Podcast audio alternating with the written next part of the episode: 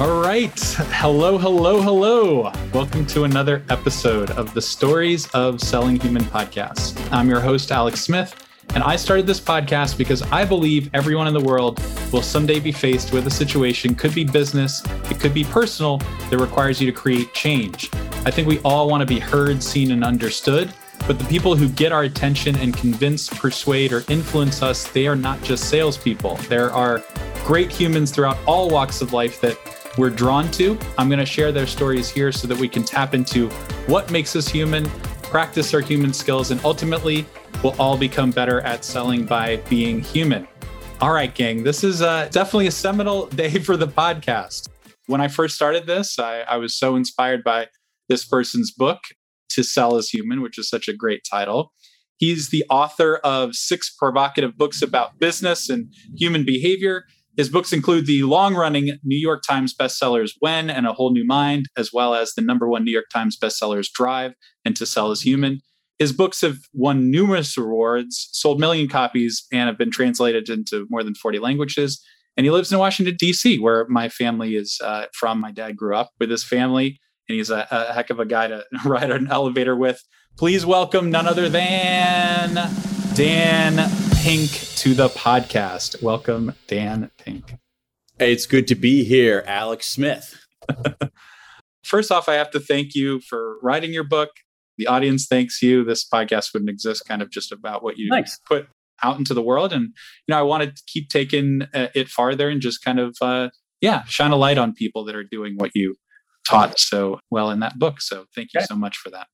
My first question is just in the book. You talked in the book about the new ABCs of selling, and a lot of people are familiar with the movie Glengarry, Glen Ross and Alec Baldwin and Always Be Closing.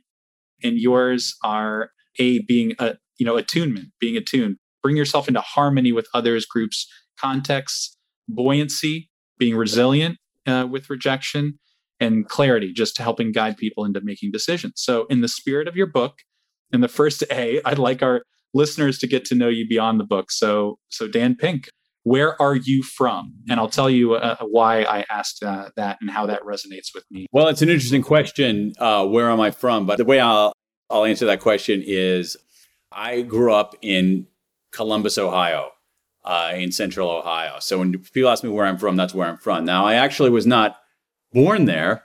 I was actually, believe it or not, I was born in Wilmington, Delaware, but I lived from age six through age 18 in Columbus, Ohio. And so that's where I think that I'm from. And it's kind of an interesting concept because if you, you like, that's only a fraction of my life. And yet you ask me that question, and my instinct is that that's uh, where the answer. I, I've lived in, I've lived in Washington, D.C. Let's see here, over twice as long as that. I've lived in Washington, D.C. since 1993. So I'm coming up on like 28. So it's 28 years. Yeah. 20 years in Washington, 12 in Columbus, but I'm from Columbus. It's funny. We relate on that because, you know, I see like you, you're probably a, at this time, you, you might be considering yourself almost a native. Like you're a fan of like DC sports teams. You kind of like connect to the city. I grew up, born and raised in Omaha, Nebraska, and moved to Rockville, Maryland when I was 12 or 13. My dad got a job at the Smithsonian, his dream job, and he grew up there. And my mom still lives there, but I've lived in Philly for 10 years now in Tampa, Florida. And so it's it's weird. I would have clung to Omaha, and now I'm kind of like, you know, where I'm from outside of DC, but I've also lived in Philly for a long time. Yeah, so you kind of have to clarify yourself. Yeah, but also when it comes to sports teams, I mean, this is a good time to be from Tampa because it's now Tampa Bay. Yeah, but I am a transplant. I am still a diehard Washington football fan and uh, Nebraska Cornhuskers. Sorry to hear that. Oh yeah. I am sorry as well, but we'll see. We'll see this next year about the, the team. But if it's all right with you, I want to tell you a little twist on that question that I learned from my dad, if it's all right. I'm curious to get your thoughts about it. So, my dad asked a question, and I don't know what you think about this, but like, where are you from originally? And he added that word originally at the end. A year ago, he was in a hospital in, in Shady Grove, Maryland, actually, outside of DC. And he you know, a lot of people on the podcast know he was in there. He he was a DC native, worked at Smithsonian, teacher all his life, just fascinating, intelligent man, connected with people, lived all over Africa, could really connect with people. And I saw a concept, that concept in in play in your book where you ask people that question, where he would ask, he was in the hospital. You know, he uh, unfortunately had, had leukemia. He's in the hospital, but he would connect with these nurses by asking them, "Where are you from?" These, these a lot of the nurses in Shady Grove Hospital, they're from other countries: Ethiopia, yeah. Ghana, Sierra Leone, and he's yeah. lived in those places. He yeah. he lived in Sierra Leone for a year. So he would ask that question, Where are you from originally? They would say Sierra Leone. And then he would say something like, How di body, which is a Creole, the local language, K R I O, local language of Sierra Leone. And they would light up, they would smile, and, and oh my God, like they never expected him to say that. And I'm like, this is it. This is like this, this connection that a simple question, but he added that because people think, oh, this is my identity. This is where I'm from. I'm curious what you think about something like that, that twist. Oh, yeah. It makes perfect sense. I mean, I think that that question, where are you from, is also contextual. So if I'm on an airplane and someone makes the horrible mistake of talking to me and asks, where are you from? I would probably say Washington because in yeah. that context, yeah. that's where I'm from. But uh, anyway, it's a it's an interesting question because it invites the sort of things that you exactly as you're describing. Yeah. Uh, you know, I want to kind of talk about you. You connect a lot of things in your work, in your books. You you see a lot of things, and I think creativity. When I've I've had these interviews, the the concept of creativity is just something that I don't feel like is maybe taught enough in, in sales. It certainly wasn't in my career you know something to to to hone or it's something to you know kind of like develop in yourself. And you you do it very well in your in your books. You, you take these concepts seemingly mundane and you kind of you you create something out of nothing to help us understand these concepts. And you do that well as a writer. I'm curious as a reader because i'm i'm trying to get at like how we help ourselves kind of be more creative as a reader have you seen a concept play out like something that you've read in a book recently? Because I feel like people have probably read your books and have seen these concepts play out in their lives. It certainly did for me and this podcast. Have you read uh, something recently where, as a reader, you actually saw that that concept or a philosophy actually play itself out in your day to day life? I think that's the mark of a good book in some ways. And and the thing is, it's not eh, that that these things were. Here's the thing, though, Alex. Those things were always there. It's that someone gave you the lens and the vocabulary, the lens to see it and the vocabulary to describe it. So, I mean, the first book that comes to mind on that is a book called Useful Delusions by Shankar Vedantam. And this is a book about how you know, we, we think that that being like not psychiatrically delusional, but like thinking like our kids are the greatest thing in the world, or thinking that, hey, if I start a business, even though most businesses fail, I'm going to make it. Or even if 50% of marriages end in divorce, nobody goes in there saying, oh, I think my marriage will end in divorce. And what this book lays out is that actually some of these delusions are functional. Some of these delusions actually help us thrive. Some of these delusions actually help us get through the day. And and so it made me think, uh, in, in sense of like seeing it play out. It's not as if I saw it play out out there. It's sort of I said, hey, wait a second, I do that too. Yep, you kind of relate it back to yourself. Yeah. So I just feel like there's all these situations. A lot of people that may not really feel like they're in sales. We we say that concept. We are, you know, everyone's in sales. And I think if you titled your book "We're All in Sales," it might not have done as well as it did because people are somewhat scared of the word. So I guess to kind of back up, like, did you, in that concept of like seeing something that convinced you? Because I think things can convince us, not just people, things or events can convince us that we need to pursue something. So, you know, simply what convinced you that, you know, you needed to write this book? Maybe you saw a series of things, but, you know, it's a lot of years to or a lot of time devoted to actually writing a book about something. Uh, yeah, it, it is a lot of time. Writing a book takes a lot of time. You devote a, a, significant amount of time and mental energy to it, not only in the creating of the book, but in sort of living with it for a long time. That's why picking a topic you're genuinely interested in is important. So this book that we're talking about came out a few years ago. I'm still talking about it. You know, that's good. That's a good thing. That's get. Don't get me wrong. That's a good thing. So there are a bunch of different things that came together that propelled me to write this. One of them was simply looking at my own life and my own calendar and thinking like, what do I do all day? And I realized that a big part of it was trying to convince people of stuff. Uh, and not only try to convince people of buying my books or whatever, but I mean, if you look on my screen right now, it's like I, am working on another book. And so I'm, you know, working with my editor and we're making some edits and I'm trying to convince him, no, that doesn't make sense. And he's trying to convince me, hey, that does make sense.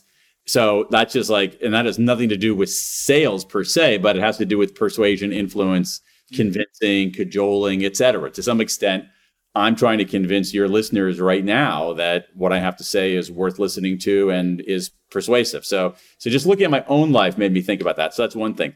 Second thing is that uh, I wrote a book called Drive uh, before this book, To Sell is Human. And that book was about the science of motivation and how a lot of the things that we use in organizations to motivate people, particularly contingent rewards, like if you do this, then you get that.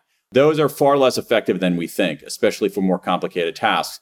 And in response to that, people, some readers said, Well, what about sales? And I was like, Huh, what about sales? And I started looking around and I realized that there were actually some interesting models out there that had just emerged where they were getting rid of the typical kind of sales commissions that we would find in you know more old fashioned sales. So that's kind of interesting and part of that was that the work of what sales people did had actually changed. So that's another thing. The other thing I think that was always in the back of my head.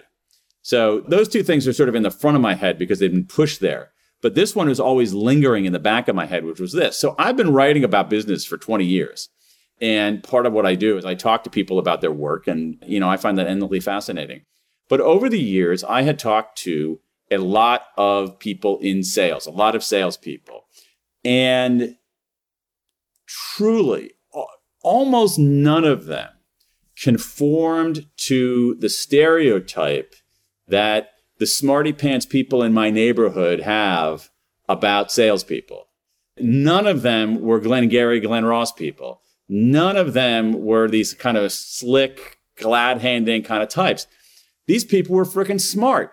They knew what they were doing. They were strategic. They were really good. They gave a shit, you know? And I'm like, huh, why it always it's like in the back of my head is like why does the stereotype that I've heard and the reality that I'm seeing diverge so much? And so all these things together, uh, you know, and then also just looking at the universe of books about sales, which I didn't think took sales seriously enough as important, not only important in the sort of the success of an enterprise, but just important as a thing that human beings do and that requires an enormous amount of sophistication. And so all those things together said, hey, maybe I'll spend several years of my life working on this. I'm grateful that you did. Convince people, like, why is it so important, such an essential life skill? Because that's what we do. I mean, here's the thing like, I did some research for this book. We asked people a question. We did a big survey, asked people a question How much of your day, how much of your time is spent trying to convince people to give up something they value for something you can offer? Okay, so we didn't use the S word for sales, but we describe what sales is. You give up something that you value for something that I can offer, right? It's an exchange, right? But again, purposely not using the word sales and also not talking to salespeople, talking to everybody, the entire workforce. And we found that people are spending on average, eh, the distribution was, was a little bit bimodal. That is, that we had a lot of people at the top end and a lot of people sort of at the bottom. But the average was 40%, people spending 40% on of their time on the job doing this thing that's kind of sort of like sales. Now, think about that 40% of your day, that's like 24 minutes of every hour. That's a lot of time. And when people start looking at their work that way, whether they're a teacher, uh, whether they are a physician, uh, whether they are a, a, a nurse, whether they are a contractor, it's like you realize, like, embedded in all of these these professions, all these jobs, is some element of selling, persuading, convincing, cajoling. And I've always thought at a sort of a, a higher level is that there's always this like I it always frustrated me because if you look at people's job descriptions and then you look at what they actually do, there's often a big gap. And I think part of that gap is this gap that people spend a, a lot of their time just trying to convince other people. They're trying to get somebody to work on their team rather than another team.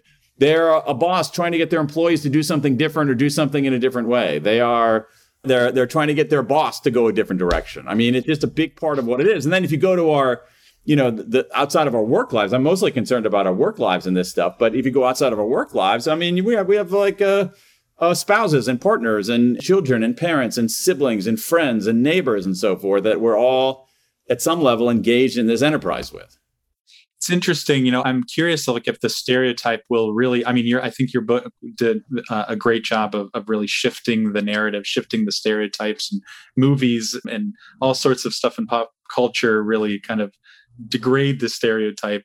But I, I hear the same concepts through the. You know, I, I we've interviewed a nurse who said, you know, my job is really to to show people that they matter and to ask them questions, to feel like that they're seen and and the sale and i contrast it with a salesperson who's like my job is to ask questions and to to sales I, I replace the word with service and to help someone and to see and to put myself in into their world. You know so i'm super curious you know since this book i mean it's almost something that i don't know ever as a writer if you're like i would love to you know i don't know if once you write something that's it and you know there's no kind of like sequel or you know uh, second generation or you know update but if you could go into anything deeper uh, or maybe research that didn't make it in anything that you might want to probe into deeper and and to look at um, that you were you know really interested in? Yeah uh, one thing that i didn't explore that i would have is um, uh, kind of sales and persuasion done by groups rather than by individuals. Because mine was very much focused on the unit of one like an individual doing this. And a lot of times you have, you know, like a team that is trying to carry out a project and trying to convince other teams. So I would have looked a little bit more at groups as persuaders rather than simply individuals as persuaders. What situations would, would groups be persuading? I'm trying to think of like organizations themselves or kind of like a, a, a team. It could be like uh, five people working at a startup who are trying, who are all of them trying to together, trying to convince a funder to fund them. Um, it could be that uh, inside of a company, a team is trying to convince other teams in a, a, direction. It isn't simply me on you. It's like basically our team, the pink team, is trying to persuade the Smith team to get out of the way or to join them or something like that. That all of this stuff doesn't happen one individual to individual. It sometimes happens groups to groups. And I had neglected that there's like a lot of interactions between i know you yeah. do like a you talk about social cartography that could yeah yeah that that's even even that is more of a kind of like individual focused. It's not yeah. as much about the, the, the team as an entity. A little bit of a pivot. So really i've always been curious of all of my guests. I kind of like try to bring out kind of and, and help them. You always say like it's always good that people come to answers on their own not through extrinsic pressures or anything like that. I'm trying to you know kind of i'm really curious about like these the soft skills of sales.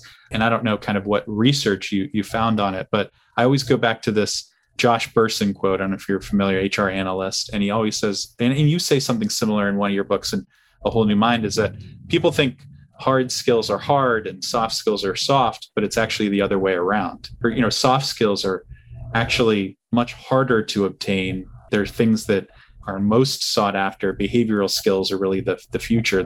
They're hard to get in yourself they're hard to obtain and hard skills are kind of relatively easy to you know learn and you know are abundant. So just kind of curious like things like you know skills like curiosity or empathy or just what are these skills? Did you find soft skills that were you know really desirable? Because i know you you talk about introversion and extroversion in the book and kind of that middle ground is where you know, the key lies I think we've gotten so far past the hard skills, soft skills conversation in business. I mean, my God.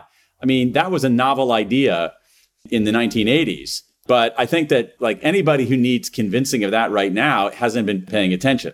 And so obviously you need both. For me, that's one reason why I wrote a book called A Whole New Mind. If you mm-hmm. come in and you're only empathetic, give me a sales role. You're a, you're selling IT consulting services. If you come into that job and you're only empathetic, all right, only empathetic, but you don't know anything about IT, you're going to be terrible at that job. All right. If you come into that job and know only about IT and you're not empathetic, you're going to be terrible at that job. And so, like this idea, I can't even believe we're still calling these things soft skills. I feel like anybody who's still even like referring to these things like empathy or like you say, Alex, curiosity, finding connections with people, anybody who's who still refers to those as as soft there's like a Rip Van Winkle character. Did you do any research on on that side of it? Because I feel like there's all these organizations like I got to we got to train on this stuff. We got to do behavioral training to beef up our skills in this area. Or you know, how do you think that that relates to sales? What, what should we be doing? It's an interesting question because I'm not sure like something like empathy can be trained. And it's something I've thought about a little bit you know, when we think about skills, like what can be trained? I think you can probably train somebody to use Excel at a basic level, but I don't know if you can train someone to be more empathetic. I think you might be able to coach somebody to be more empathetic.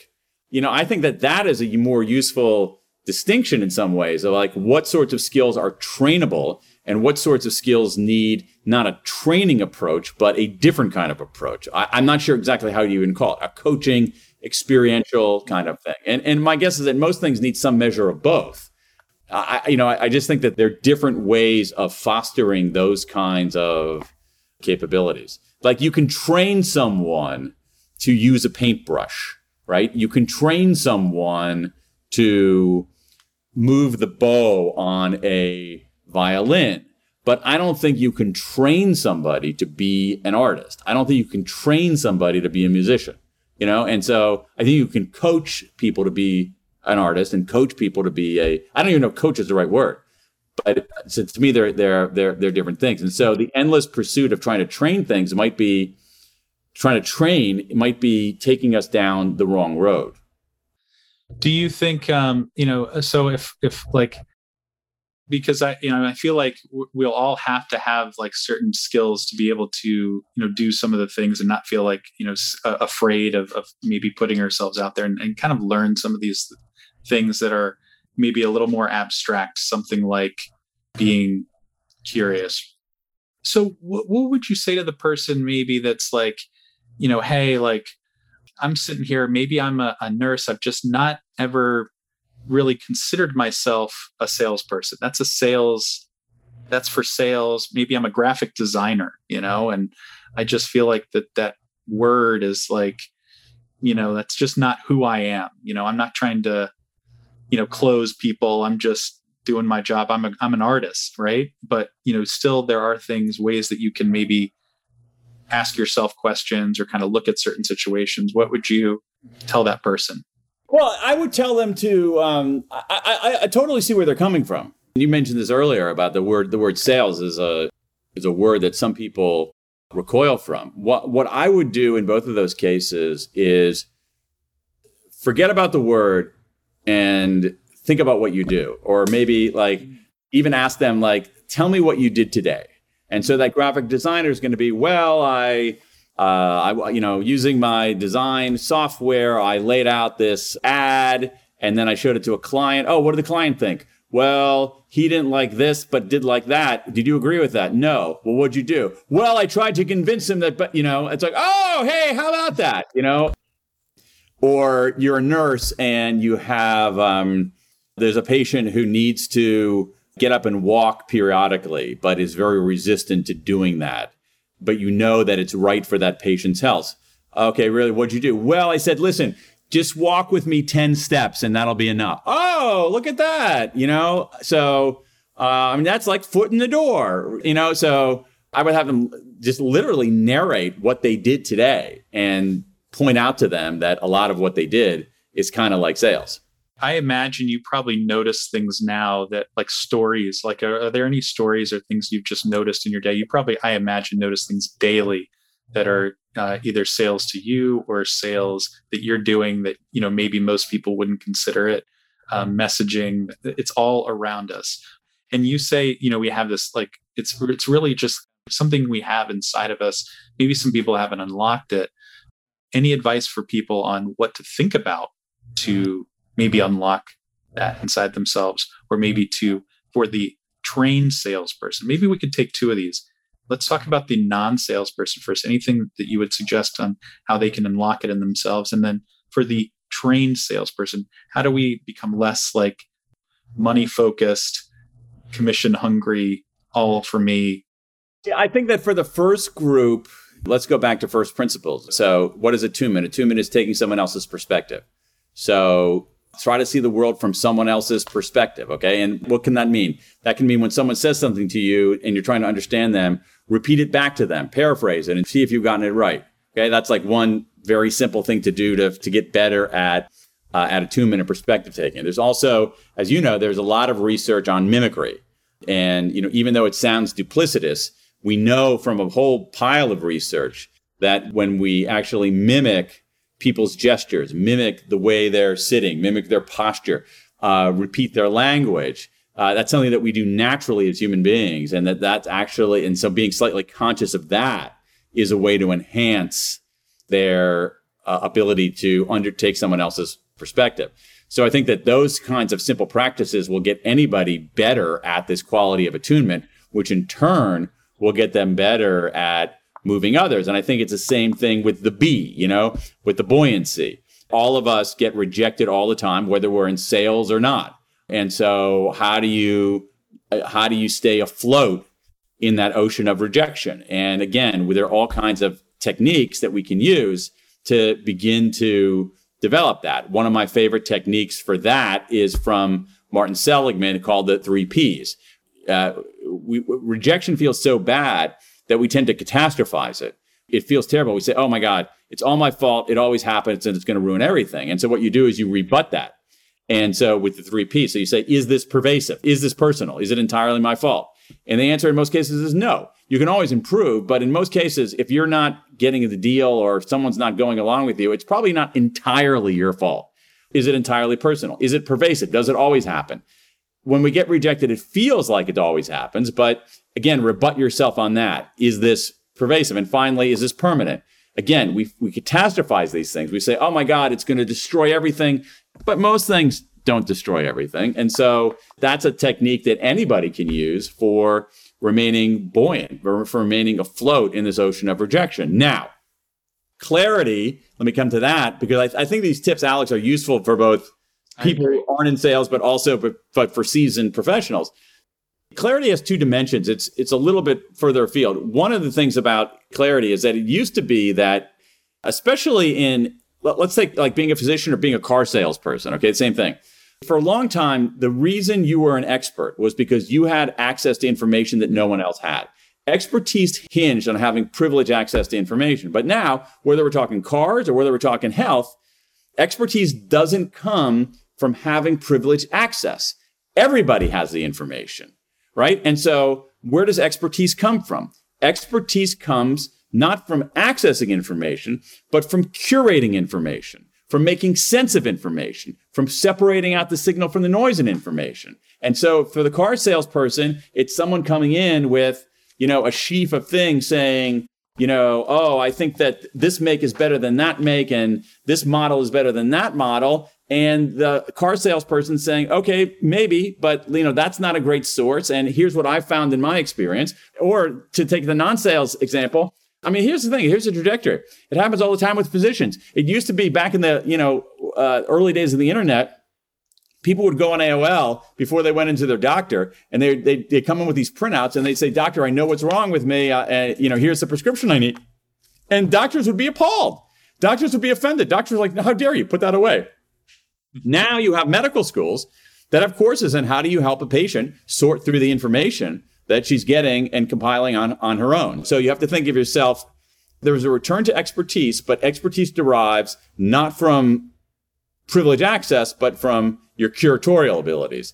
The second thing is, is that, and this is a big deal, this goes a little bit to this thing about what's trainable and, and what sorts of skills are valuable, which is this, that I mean, you've heard this. There's some people in sales who always are going on saying, I'm the problem solver. I'm not in sales, I'm a problem solver. And that's cool. But uh, problem solving is becoming a commodity because in sales, if your client or customer knows precisely what its problem is, they don't need you very much.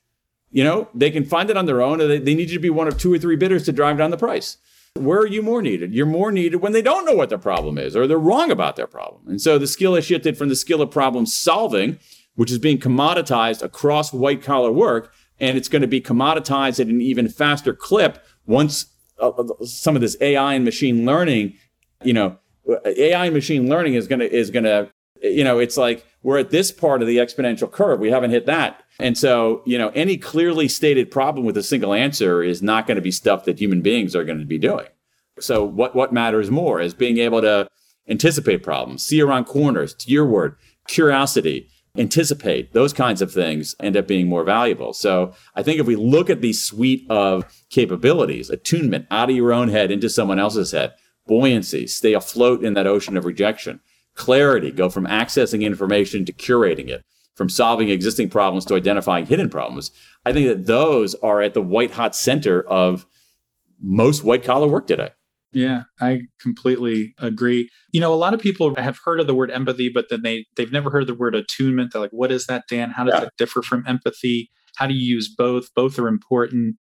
How do you explain that to people? So they're related. They're like siblings, but they're fraternal twins, not identical twins. All right. So so a way to look at them is to is to think of it. I mean, it's overly simplified, but it'll work.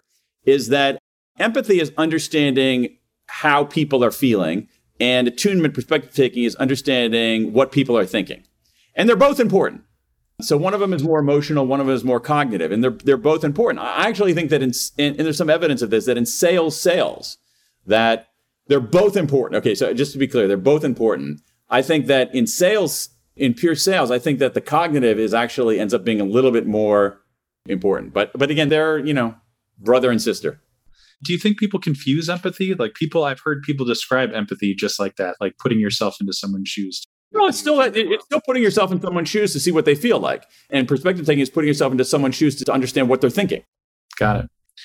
You know, I'm curious. You know, if you could tell us what you think uh, about maybe connections between different concepts in sales, would that be all right? I've heard you say once that you just have a, a file folder list of uh, different ideas and you know kind of you're constantly thinking of different things. And i thought i'd just fire off a couple things. Yeah lay it on me. Okay. What's the connection between morality and sales? Is there a connection? Do you think one needs to influence the other?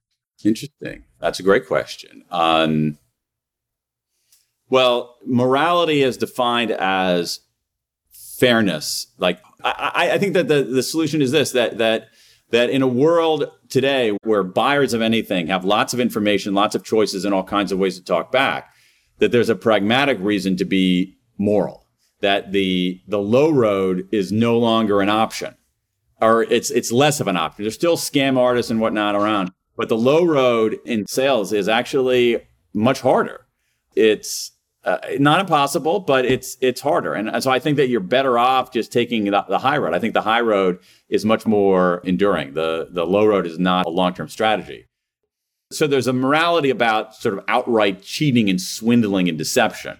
All right, things that are many of which are like against the law. But there are also things like selling somebody something they don't need. I think there's a morality to that too. And I and I once again I think you're going to be you're going to have a longer career if you are not sticking people with stuff they don't need, but you're actually understanding their real issues and addressing their real issues and thinking of what you're doing as a form of service rather than something that's purely transactional that's trying to sell them something.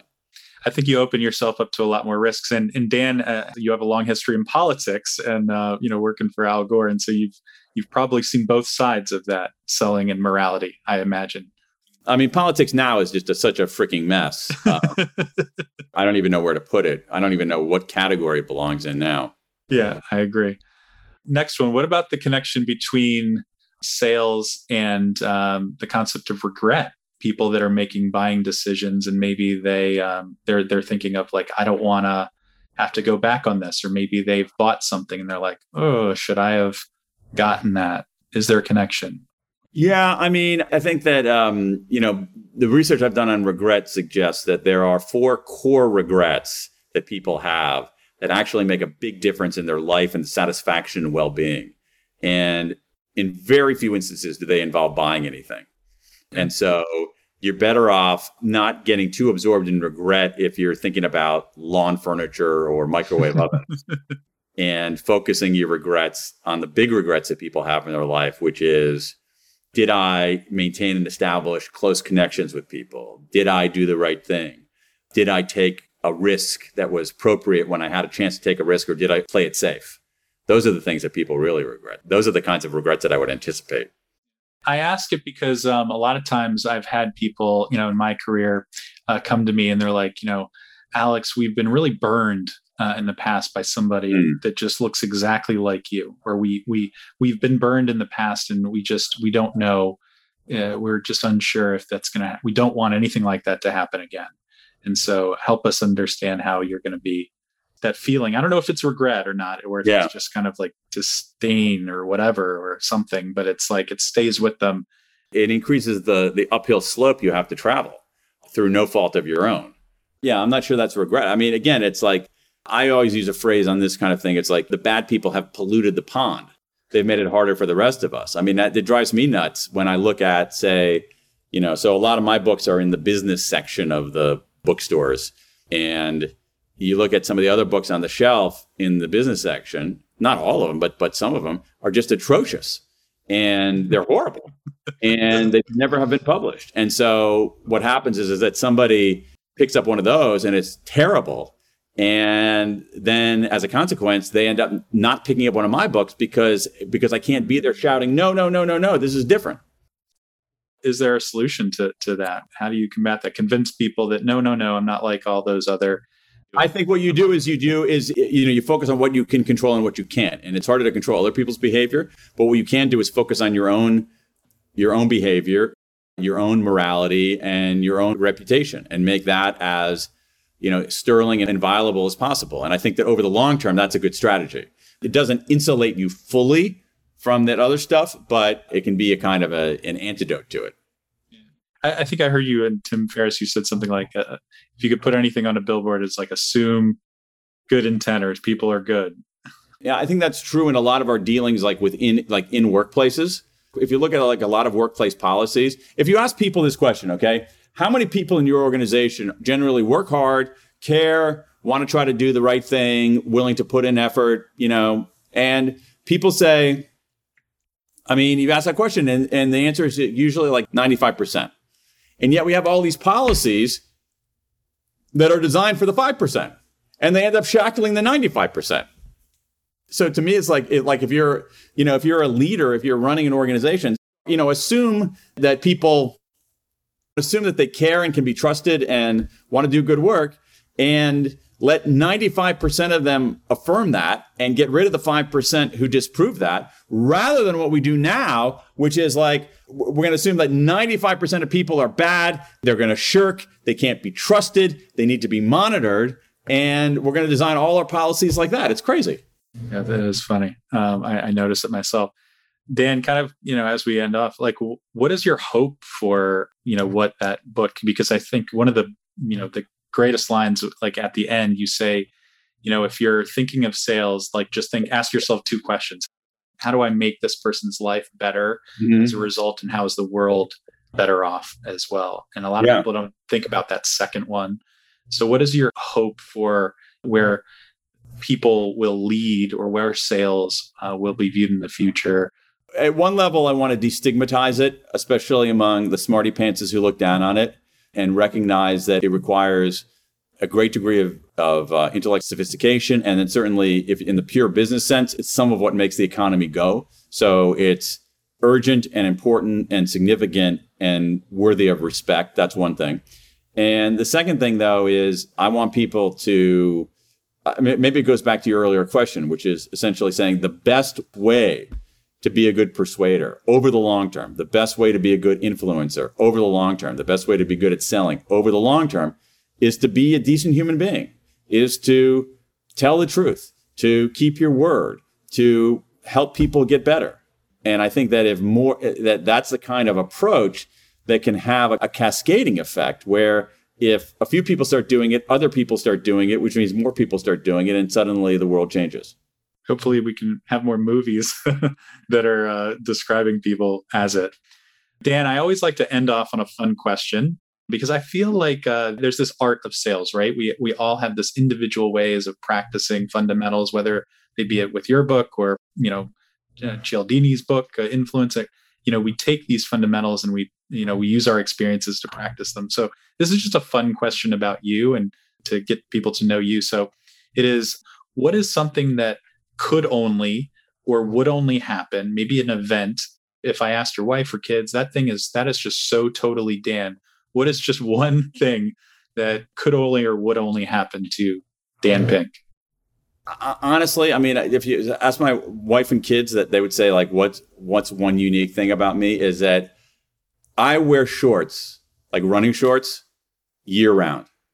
Like it could be the middle of January, Hmm. and I'll put on a pair of shorts, and I will, you know, even go outside in shorts. I sort of dress.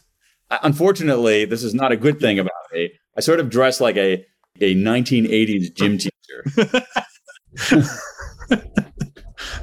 like I put a pullover, I put this this this quarter zip over, but what I have is a is a is an NC State. Yeah, I would say I own. This is embarrassing. I own 45 or 50 college T-shirts. I could go every day of a month wearing a different college T-shirt even though you know obviously I don't have affiliations to most of these colleges. So I'll I'll be walking down the street here in Washington, and like someone will shout out of the window, "Go Shockers!" because, I'm, because I'm wearing my Wichita State team. you're just yeah, and you're just like, okay, cool. Oh, and what am I? Oh, I'm wearing that today. Yeah, yeah, yeah. I, I, yeah, it's always startling to me because I'm like, oh yeah, that's great. Uh, Dan, thank you so much just for the insights and you know hope to continue to learn from you what what would you ask or what would you want people to to do to kind of just um, learn more about you know what you're putting out into the world uh, they can check out my website, which is danpink, D-A-N-P-I-N-K dot com. There's uh, descriptions of all the books and um, all kinds of free resources and a newsletter and all that kind of good stuff. Well, I will direct people there. Dan Pink, uh, you know, I can't thank you enough we met really in person just for a few a minute or two after his speech in Philly, and it's uh, you know taken us to some great places. Uh, thank you. I, you you found your train that day, hopefully. Probably. I mean, I'm here. I made it to Washington eventually. Yeah. All right. Thank you so much for joining. All right, Alex. Great talking to you. Hey, gang. All right. Wow. You made it to the end. I know your time is valuable, so thank you from the bottom of my heart for spending your time here with me. If you heard a quote you liked, got a quick bit of value, or you have an idea that can help convince others to join, I urge you to take a minute and leave a five star rating and review. That helps us gain influence and bring some really great guests on to add even more value to you and others. You can also always contact me directly to tell me your thoughts. I'd love to hear from you.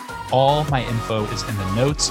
Let's help convince anyone that they have the ability to sell well just by being great humans. And this podcast is proof. All right, see you on the next episode of Stories of Selling Human.